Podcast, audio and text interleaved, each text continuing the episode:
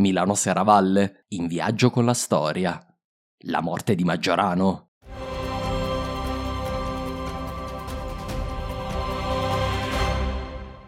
Tortona ha visto molti eventi nella sua millenaria storia, ma forse uno dei meno conosciuti e più tragici è la fine di uno degli ultimi capaci imperatori romani dell'Occidente, Maggiorano. A metà del V secolo l'impero romano si reggeva ormai con lo scotch. Dopo una girandola di imperatori, nel 457 il potere era stato preso da una coppia di generali, Ricimero e Maggiorano.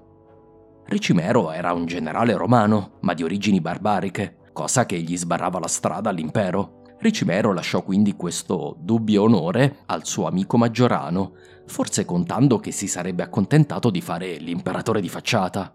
Ma non era questa l'indole di Maggiorano. Lasciato Ricimero a guardia dell'Italia, l'imperatore intervenne in Gallia, riconquistandone buona parte e battendo i riottosi visigoti.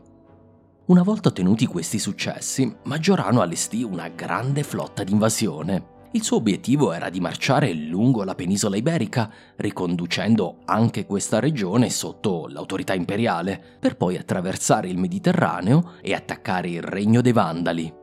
Questi si erano insediati in Africa qualche decennio prima, costituendo una continua spina nel fianco dell'Italia romana. Solo riconquistando l'Africa, pensò Maggiorano, si poteva rimettere l'impero occidentale nelle condizioni di solvibilità e sostenibilità economica, visto che l'Africa era la regione più ricca dell'Occidente.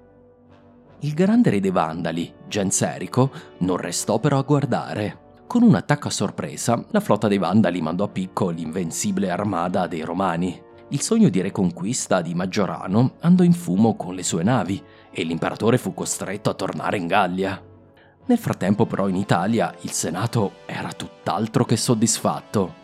I senatori ormai si interessavano quasi esclusivamente della sicurezza della penisola e non apprezzavano che l'imperatore avesse speso buona parte delle residue risorse economiche dell'Italia nei suoi progetti di riconquista.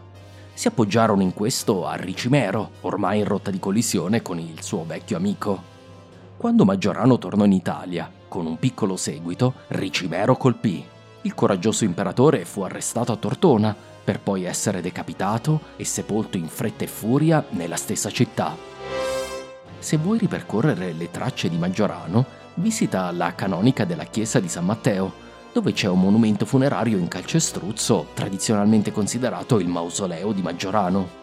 Non abbiamo la certezza assoluta, ma Innodio, contemporaneo vescovo di Pavia, scrisse La tomba di Maggiorano è semplice, disadorna ed oscura. E questo a mio avviso il caso di tutti i buoni imperatori.